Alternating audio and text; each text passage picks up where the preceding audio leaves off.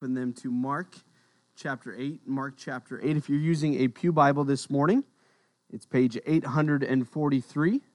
Page 843. We're going to be looking at Mark chapter 8, verses 14 through 26.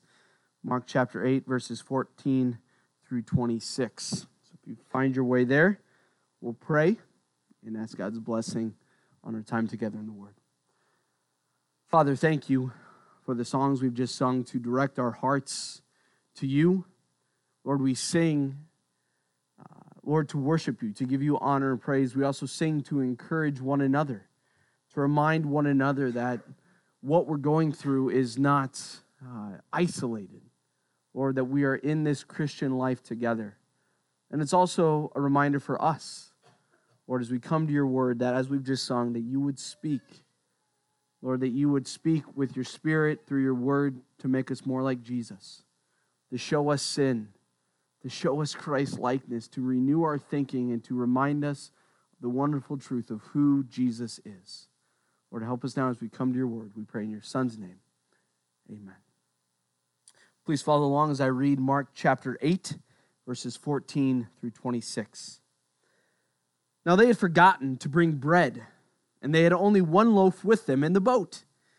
And he cautioned them, saying, Watch out, beware of the leaven of the Pharisees and the leaven of Herod. And they began discussing with one another the fact that they had no bread. And Jesus was aware of this and said to them, Why are you discussing the fact that you have no bread? Do you not yet perceive or understand? Are your hearts hardened? Having eyes, do you not see? And having ears, do you not hear? And do you not remember when I broke the five loaves for the 5,000? How many baskets full of broken pieces did you take up? They said to him, 12. And the seven for the 4,000? How many baskets full of broken pieces did you take up? And they said to him, Seven. And he said to them, Do you not yet understand? And they came to Bethsaida. And some people brought to him a blind man and begged him to touch him. And he took the blind man by the hand and led him out of the village. And when he had spit on his eyes and laid his hands on him, he asked him, Do you see anything?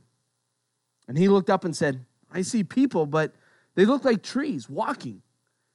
Then Jesus laid his hands on his eyes again, and he opened his eyes. His sight was restored, and he saw everything clearly. And he sent him to his home, saying, Do not even enter the village. Has someone ever say, said to you, don't look over there? Or don't look now, but so and so just walked in. And of course, you respond politely and say, correct, I will not look. No, then you're like, what? Right? Uh, especially with kids. Uh, kids have a tendency to stare and to point and say, Dad, look at that guy's hair. Yes, Thank you, Ezra. I appreciate that. Uh, the moment someone tells you not to do something, don't look over there, don't look. Our natural tendency is to, well, I want to look. What's going on? What's happening? Uh, so, what do you do? You look directly at what they tell you not to look at. Isn't it interesting how someone can tell you not to look, but yet you want to? The influence of others can direct your gaze, can direct what you're looking at. Perhaps it's not the negative, it's the positive. Look over there, right? Look, look at what's happening. Do you see that? It's a, a pointing, a, a, a shouting, a directing of our gaze that there's something important for us to see. In this passage, Jesus interacts with his disciples again and then with a blind man. And there's really this overarching illustration used by Mark, and it's the idea of sight, of seeing. But it's not just physical sight, though in the case of the man who is healed, it is physical sight, but it's spiritual sight. It's, it's understanding and perception of seeing and knowing and believing who Jesus is. As I was studying this week and reading this passage over and over again, I commented to a few friends up at our our state meetings we had this past week up at camp, uh, they asked what I was preaching through, and I said, Mark. And I said, I'm to the point now in Mark where in this section, it feels like Mark is just repeating himself a little bit. maybe the accounts are different, but the themes are the same and the, the big ideas are the same. And, and a few of my friends commented, yeah, you know, anytime you, you're preaching through a gospel, they're really trying to reinforce who Jesus is. So at some point, it's going to sound a little bit the same. But as we were talking, we just realized how many times we needed to be told something over and over again. And this is the point in Mark's gospel here is he is communicating this interaction between Jesus and his disciples and the idea of spiritual sight and hardness of heart. It's because they needed to hear it again. We need to hear it again. We need to be reminded of the dangers of spiritual blindness. And that is our big idea this morning is that the danger of spiritual blindness is remedied by looking to Christ and his work. It's very similar to that of last week, but yet there's a few different nuanced differences this week. As Jesus is talking to his disciples about the leaven of the Pharisees and of this man and this miracle that just doesn't happen instantly. Mark is communicating something to us about the influence of those around us, but then also what Christ has done and what he is doing. Spiritual blindness is remedied by looking to Christ. The religious leaders and enemies of Christ were blind to who he was. Right? Last week, if you weren't here, we looked at the preceding section, and the Pharisees demand a sign. They want Jesus to perform a miracle or to have some sign from heaven to prove who he is.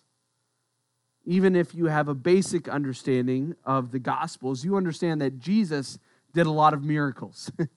Jesus walked on the water, he stilled the storm, he fed 5,000 people with just a few loaves of bread and fish. What more could they want? It wasn't that they were lacking information or evidence, it's rather they were spiritually blinded to who Jesus was. So this week, we're going to look here at verses 14 through 26 at the dangers of spiritual blindness, but then the remedies of looking to Christ and his work. Starting in verse 14, our first point is this is the danger of spiritual blindness is remedied by looking to Christ and his work by being aware of those around you and their influence. Beware those around you and their influence. So in verse 14, we pick up here in the narrative, and Jesus and his disciples are in the boat. Verse 13 says that he left them, got in the boat, and went to the other side. They are heading to Bethsaida. Bethsaida is the hometown of Peter and a couple of the other disciples. And if you remember, this town did not really receive Jesus and his work. They were not receptive to his preaching and his miracles. But this is where they're heading. And they're in the boat. And they are cruising, I use that term loosely, across the Sea of Galilee. And it says in verse, 10, verse 14, now they had forgotten to bring bread, and they had only one loaf with them in the boat. How many of you get an hour or two hours down the road and you stop and you look at somebody you're traveling with and you say, oh, I forgot this? That happens that happens. Hopefully, it's nothing like we forgot a child or something like that. Maybe something minor like, oh, I forgot to pack this, I forgot this, whatever it may be. It happens. They forgot bread. Now, they brought one loaf, it says, but this loaf isn't like we think of a loaf of bread. It's, it's about maybe the size of your hand. It's like a pita. It's flat, it's unleavened. Uh, it's, it's basically enough for one small meal for one person. Somebody probably had it in their pocket or in a bag. That's all that they brought. And there's 13 of them, the 12 disciples and Jesus. That's not going to feed them all. And they are discussing this. Maybe there's some yelling going on. Peter, it was your job to bring the bread. Andrew, no, I told you. Well, Judas has got the money. Why didn't he go to the market? I don't, you know, John, you always eat too much. I don't know what the discussion was, but more than likely, it was something like that. They had one loaf and they were discussing it. And in verse 15, he, which is Jesus, cautioned them. He warned them and he said, Watch out, beware. This is look out. This is an active looking. This is a be on the lookout of the leaven of the Pharisees and the leaven of Herod. So, this introduction of leaven is used, and Jesus is making a play on word here. Play on words. They forgot to bring bread. Now, we understand one of the main things, if you make bread, and a few of you do, and I'm thankful because that means I don't have to learn to break, uh, bake bread. I'm just a wonderful recipient. So, those, Gary, thank you very much. Uh, one of the important things in bread, if you want to make uh, bread that rises, is a leavening agent or, or leaven. And something such as yeast, there's a chemical reaction and it causes the bread to rise. I'm sure it's much more complicated than that, uh, but it is the agents in the mixture of the bread that causes it to rise. And when you put leaven in something, it spreads to everything. You can't just put it in part of it. It, it, it, it uh, makes its way into everything that is, it's put in. And so Jesus is using this as an illustration of play on words. They're worried about physical bread, about physical food. And Jesus says, No, beware, watch out for the leaven of the Pharisees and of Herod. And you can imagine the disciples sitting there thinking, like, what? Okay, never mind. And it says that they continue. Verse 16, and they began discussing with one another the fact that they had no bread. Jesus tells them to watch out, to be aware. They, in a sense, just kind of gloss over what Jesus says and keep arguing about bread. Hungry, they want food. And Jesus says, No, beware. What is this leaven? Now, leaven in the Bible is used a couple different ways. One, in the normal sense of the actual leavening agent in bread, but often, and it's most often used to describe sin and the negative effects of sin. So it's not always, not in every use of it, but the majority of the uses of the term leaven describes something negative, specifically sin. Sin and leaven are almost synonymous in the scriptures. And here he speaks of the leaven of the Pharisees and the leaven of Herod. Now, some people believe the leaven of the Pharisees would be uh, the false teaching that they are promoting with the additional laws that you have to do these things to have a right standing before God. While we understand that to be false teaching and wrong, this doesn't make sense with the inclusion of Herod. Because Herod was not somebody who was religious. he was almost the farthest thing from it. So, what is this leaven in this context? We understand it to be sin of some sort, but what? What are, is the aspect we're to be aware of? Well, what do the Pharisees and Herod both have in common? Well, they both want their own ways. They both desire power and authority and autonomy. And really, both of them deny the authority of Jesus and who he is. This leaven of the Pharisees and of Herod most likely points to the fact that they are against Jesus and that they are all about themselves. They are so self focused. One author says this the most likely identification for the leaven is blindness to Jesus' identity and opposition to the kingdom of God. They're blind to who Jesus is and his authority. And it says these are equally true of both Herod and the Pharisees. The di- disciples disregard Jesus' statement. They continue arguing and discussing their lack of bread. And Jesus says, No, beware that you do not fall into the spiritual blindness of the Pharisees and of Herod, of this sin, of this leaven. Why is this important? This is important because the disciples have been with Jesus for more than likely over a year at this point, a year and a half, maybe pushing two years. We're not quite sure exactly. And they have seen Jesus do amazing things. They have seen Jesus perform miracles that you wouldn't believe. They've seen teaching. They've heard teaching. They've had personal interaction with Jesus. But yet they are focused on selfish, material, sinful things. They are blind, in a sense, still to who Jesus is. One author said they had a dull faith. It was not sharp. It was dull. It was not clear. It was okay, we're kind of getting you, Jesus, but yet we're still distracted with the things of this world. And Jesus says, No, no, no. Do not give in to that. Do not be influenced by that.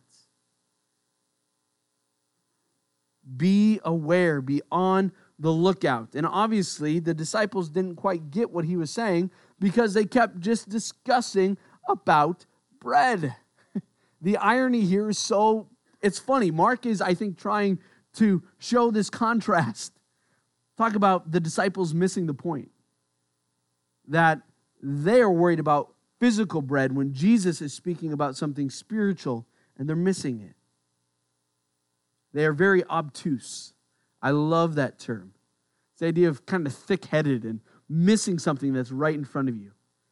Their obtuseness is clear that they are dull or their sight is not clear in relation to what Jesus is saying and who Jesus is. This is important for us today. As Jesus warns about the influence of others and their way of thinking, we need to beware of thinking that leads to blindness or a hardening of hearts. And this is important. We talk about a hardened heart, a heart that is set against God. A hardened heart is not an ignorant heart. It's not somebody who doesn't know, but it's somebody who's been presented with the truth of who Jesus is in a very clear manner, and yet they reject it. Think of Pharaoh. Of course, we understand it says that the Lord hardened his heart, but why was his heart hardened? It's not that he had no idea about the God of Moses, was but rather the fact that he witnessed all these plagues, or as my kids say it, the plagues. Still working on that. The 10 plagues. The 10 plagues. He witnessed all those things the Nile being turned to, to blood, and the, the frogs, and the gnats, and the locusts, and the boils, and the animals dying, and literally the death of the firstborn male in every family. He saw it, he witnessed it, he knew where it came from, but yet he rejected God. That is a hardening of the heart. Same thing with the Pharisees. They had everything that they needed in learning the Old Testament, in, in knowing the traditions of the law of Moses, of seeing the signs, of even seeing the work of Jesus, but yet they rejected him. It's not that they were these fools from the countryside who were just ignorant and had no background of anything regarding God. But they were the ones well schooled in all of it, and they still rejected Jesus. So much so that they said, That miracle you just did, I think you did that by the power of Satan. That is a hardening of heart. And that is what we need to be aware of, where we have clear access abundant access to the truth of who God is, of who Jesus is, of who the Spirit, Holy Spirit is, the triune God, three in one, one in three, the plan of salvation, what God wants for us as His followers here in His Word, and yet our hearts can be turned from Him. That is a hardening of our hearts. That is dangerous. That is something we need to be aware of, and we need to be on the lookout for those around us who would say, Yeah, I know the Bible says this, but what about this? What about this? This way of thinking. And, and maybe it's not even a, a direct confrontation or a direct plea to follow them, but it's listening to them and having their way of thinking creep in to our mindset. How it seeps into our choices and our motives. When rather we, instead of looking at the Word of God, we act we make our decisions, we find our identity in something else. And that's when the leaven of the Pharisees and Herod creeps in. When our desires turn from focusing on who God is and what He's shared through us through His Word to living just for ourselves, to living just for what we want. The influence of others is real. The Pharisees and Herod rejected Jesus and who he was. They denied his acts as the Messiah, declaring the coming kingdom. And their hardness of heart was not ignorance, as I mentioned, it was a clear denial of truth. We need to beware of that. One author said this while failure to understand may be attributed to ignorance, hardening one's heart entails turning away from revealed truth. As Jonathan Edwards points out, an ignorant heart cannot harden itself. Only a knowing heart can harden itself. And that is why those closest to Jesus, the Pharisees and the disciples, stand in gravest danger. We need to beware of the influence of others in our thinking. In our thinking in regard to who Jesus is and what he's done. Do not be blind to who Jesus is. But as we've been going through Mark, I hope you're getting this picture of Jesus as the suffering servant king, the Messiah, the one who demands our allegiance and the one who deserves it. And that we do not have hard hearts like that of the Pharisees or that of the disciples as they begin to question and to, to miss the point. We need to beware, be on the lookout. Those around us and their influence on us. As they continue, Jesus confronts them. And this is how he confronts them. He reminds them of who he is and his work. So, to, uh, to remedy the blindness, we need to be reminded of Christ and his work. That's our second point here. Verse 17. I love this. So, the disciples have no bread. They're worried about having no bread. Jesus says, Beware of the leaven of the Pharisees and of Herod. And they said, Okay, that's nice, Jesus. What are we going to do about the bread? They keep arguing. Verse 17, and Jesus, aware of this, said to them, Now, Jesus was in the boat. The boat probably wasn't that big. Was this a supernatural knowing? Possibly, but more than likely, it was Jesus sitting there and him listening to the complaining around him. Those of you parents who have children, and as they're complaining, you know exactly what's going on, right? And you can step in and say, What's going on? I think that's what Jesus does here. He just hears them, and then finally, he opens his mouth and he says this Why are you discussing the fact that you have no bread? Do you not yet perceive or understand? Are your hearts hardened? Having eyes, do you not see? And having ears, do you not hear? And do you not remember? These are not soft rhetorical questions. I believe these are pointed, direct accusations. Not that he got angry in a sinful way, for Jesus never did anything sinfully. But I believe that Jesus spoke in a very direct manner to his disciples there in the boat. Why are you discussing the fact that you have no bread? There are much bigger issues at play here, disciples. You're missing the point. He says, Do you not perceive or understand? Do you not grasp what is happening? He repeats these questions to highlight the severity of the disciples' blindness. And he goes, Are your hearts hardened? Basically, he's saying, Are you like the Pharisees? These people who do not understand. And he says, Having eyes you do not see, and ears do not hear. And this phrase is often used, right? Let him who has who can hear, let him hear. Those who have eyes, let them see. It's the idea of understanding, not only in a physical way, you can see and you can hear, but it's an intake and it's a comprehension in your own soul and mind of who Jesus is. It's moving from, okay, that's head knowledge, to I understand and I believe who Jesus is. And he says, Are you there? Do you not understand? And then he asks this question in verse 18 Do you not remember? We talked about this last week how important remembering is of thinking back, not living in the past, but remembering who God is and what He's done. And what does He bring up? They are worried about not having enough bread. They have one loaf of bread, and there are 13 people. Has that ever stopped Jesus before? Jesus, I think, shames them in a good way, and he says, Hey, remember that time I took only five loaves of bread and I fed how many people? Oh, yeah, 5,000. Right, right. And how much did I have left over? 12. Oh, 12 baskets.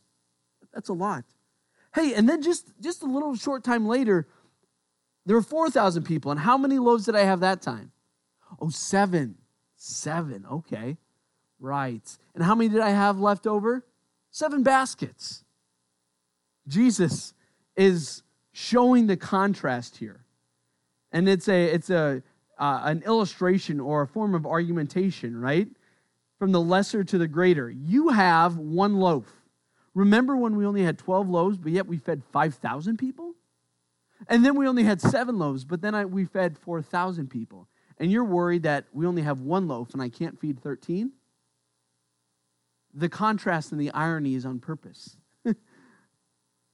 that they are blinded to who Jesus is. They're forgetting. And Jesus says in verse 21 and he said to them, Do you not yet understand? That would cut to the heart.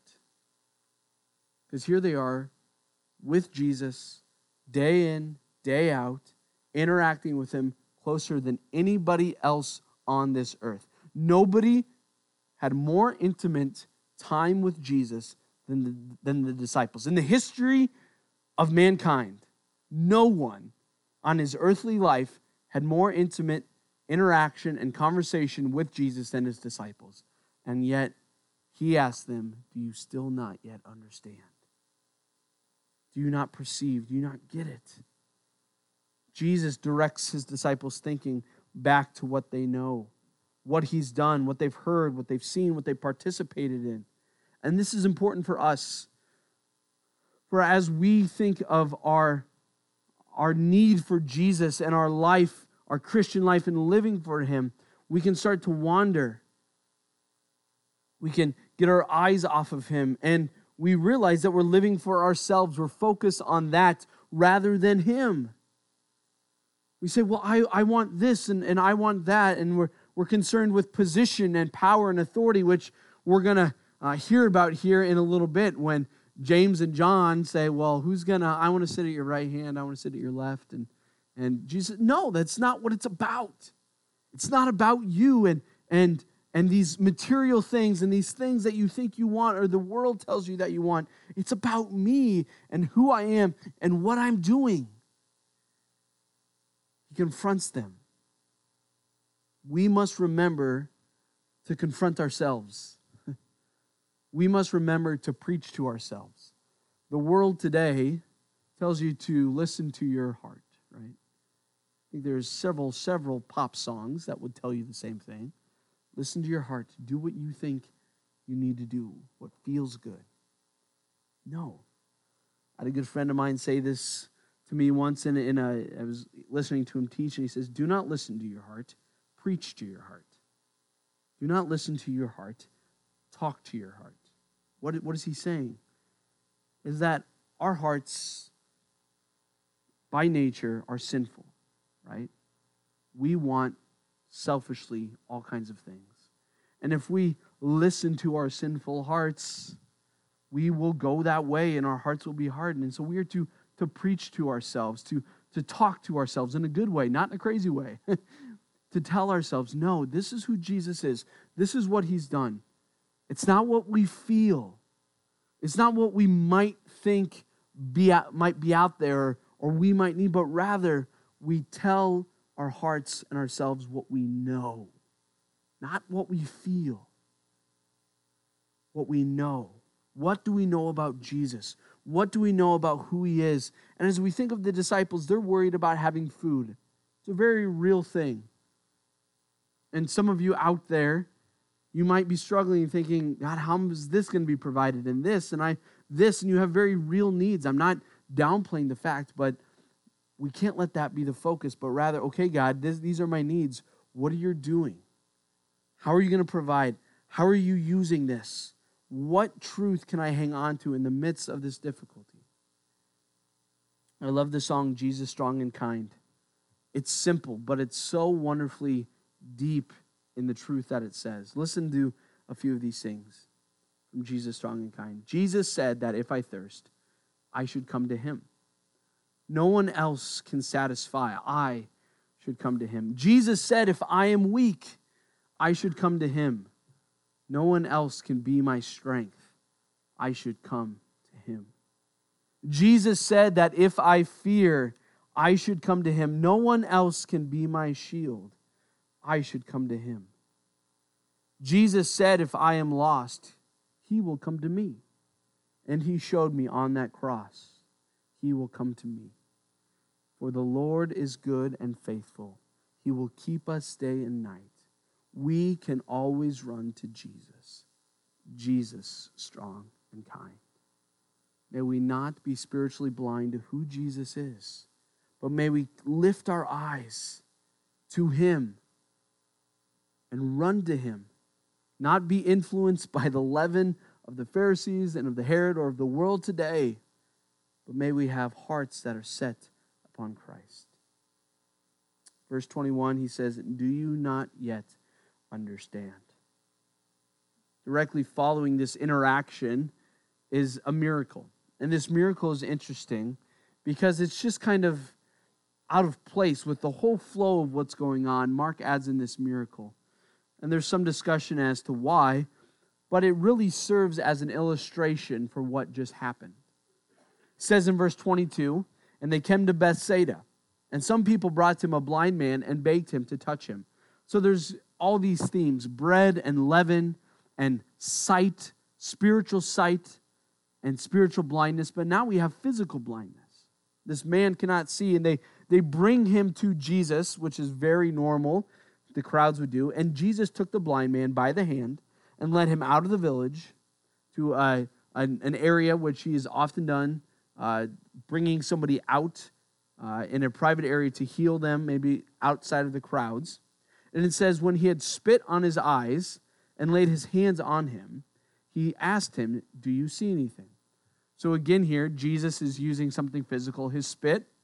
Once again, we would think that's kind of disgusting and gross. But in the first century, that spitting, that making of mud, which we don't see him do here, but does in other places, uh, con- was considered somewhat of medicinal value or demonstrating that something was going to happen. Um, so Jesus spit on his eyes and he asked the question Do you see anything? So the man was blind. We don't know if he was blind from birth or if something happened, but he was blind. And he looked up and he said, I see people but they look like trees walking. So he looks up and he sees shadows, you know, forms, and it looks like they're just walking. Those of you who are fans of The Lord of the Rings, uh, there's a joke in here about air, uh, characters that are literally trees that can walk, uh, but that's for your Lord of the Ring nerds out there. But he sees the people and they're walking, they look like trees, meaning they're they're not clear. You just see they're, they're upright. And so Jesus laid his hands on his eyes again, and he opened his hands, or excuse me, opened his eyes. His sight was restored, and he saw everything clearly. So Jesus lays his hands again on the man. So it's not that Jesus' power was weak. It's not that Jesus uh, needed to uh, summon some extra strength, because Jesus always heals completely. So, what is the point? I think and I think you can see this in the flow of Mark's narrative of the discussion of spiritual sight and spiritual blindness, is that the disciples, just like this man who has received his sight, it's a process. This miracle is a, is a, is a, is a process miracle. He does something and he cannot see completely, and so he finishes it. The disciples are like this man, that they can see but dimly. Their faith is growing. They're still confused fully about who Jesus is, but yet Jesus is continuing to work on them. And I think that's important because it reminds us as we look upon the disciples and maybe look down upon them that they are still in process, that they are receiving all this stuff, and it is a lot to take in. And though they are foolish and though they fail, yet Jesus is at work. And I think for us, as we see Jesus here in this, uh, performing this miracle, he heals this man. Yes, he demonstrates his power, but he's showing how the eyes of faith may take time to grow, to learn, to see. Jesus is at work. The process of sight being returned to this man is not an indication of failure in Jesus' part, but rather how faith brings sight gradually in the lives of the disciples. They see somewhat dimly, but they will fully see at some point. Mark is bringing to mind how the disciples are in progress and how they're going to continue to be in progress of learning about who Jesus is. And this section also is a transition point in Mark's gospel. I think that's important. As we see this discussion here between Jesus and his disciples and the leaven of the Pharisees and of Herod, those who would reject Jesus and who he is, and those who would respond in faith and follow him. This is a transition point. For now, moving forward, Jesus is going to full, start to more fully display and to teach who he is. We're going to see the transfiguration. We're going to see uh, the prophecy about his death and resurrection, more teachings, more confrontation, ultimately leading to his death, burial, and resurrection. His healing power, demonstrating the coming kingdom of God, is now being demonstrated to the one who is going to die for that same kingdom. Jesus is the one we are to look to. We need to be careful. The danger of spiritual blindness is remedied by looking to Christ and his work. And we're going to start to see his work more fully uh, be explained and demonstrated here in the, in the following sections. So, as you go about your life, keep your eyes on Christ and what he's done. Do not let the leaven of the Pharisees and Herod creep into your life or the leaven of this world. But keep your eyes on Christ. See, hear, believe, trust, live for him. Do not be swayed, but come back to the truth of who Jesus is and what he's done. And may you find rest and bread, spiritual bread, sustenance, encouragement, love, most of all, forgiveness and grace and mercy in him for our sins. Let's pray. Father, thank you for the opportunity to look again at your word and just the additional reminder here of the danger of spiritual blindness, how we can know and see and be witness to, but yet miss the point of who Jesus is. May we never think that we've arrived. May we never think that we have it all together, but may we keep our hearts humbly on Jesus Christ, willing to grow, willing to learn, willing to trust in the midst of difficult circumstances. And may we respond in faith with eyes that can see. For without faith it is impossible to please you, for we walk not by sight, but by faith. Lord, in trusting in Jesus Christ alone. Lord, we love you. We thank you. And we pray for all this in your Son's name.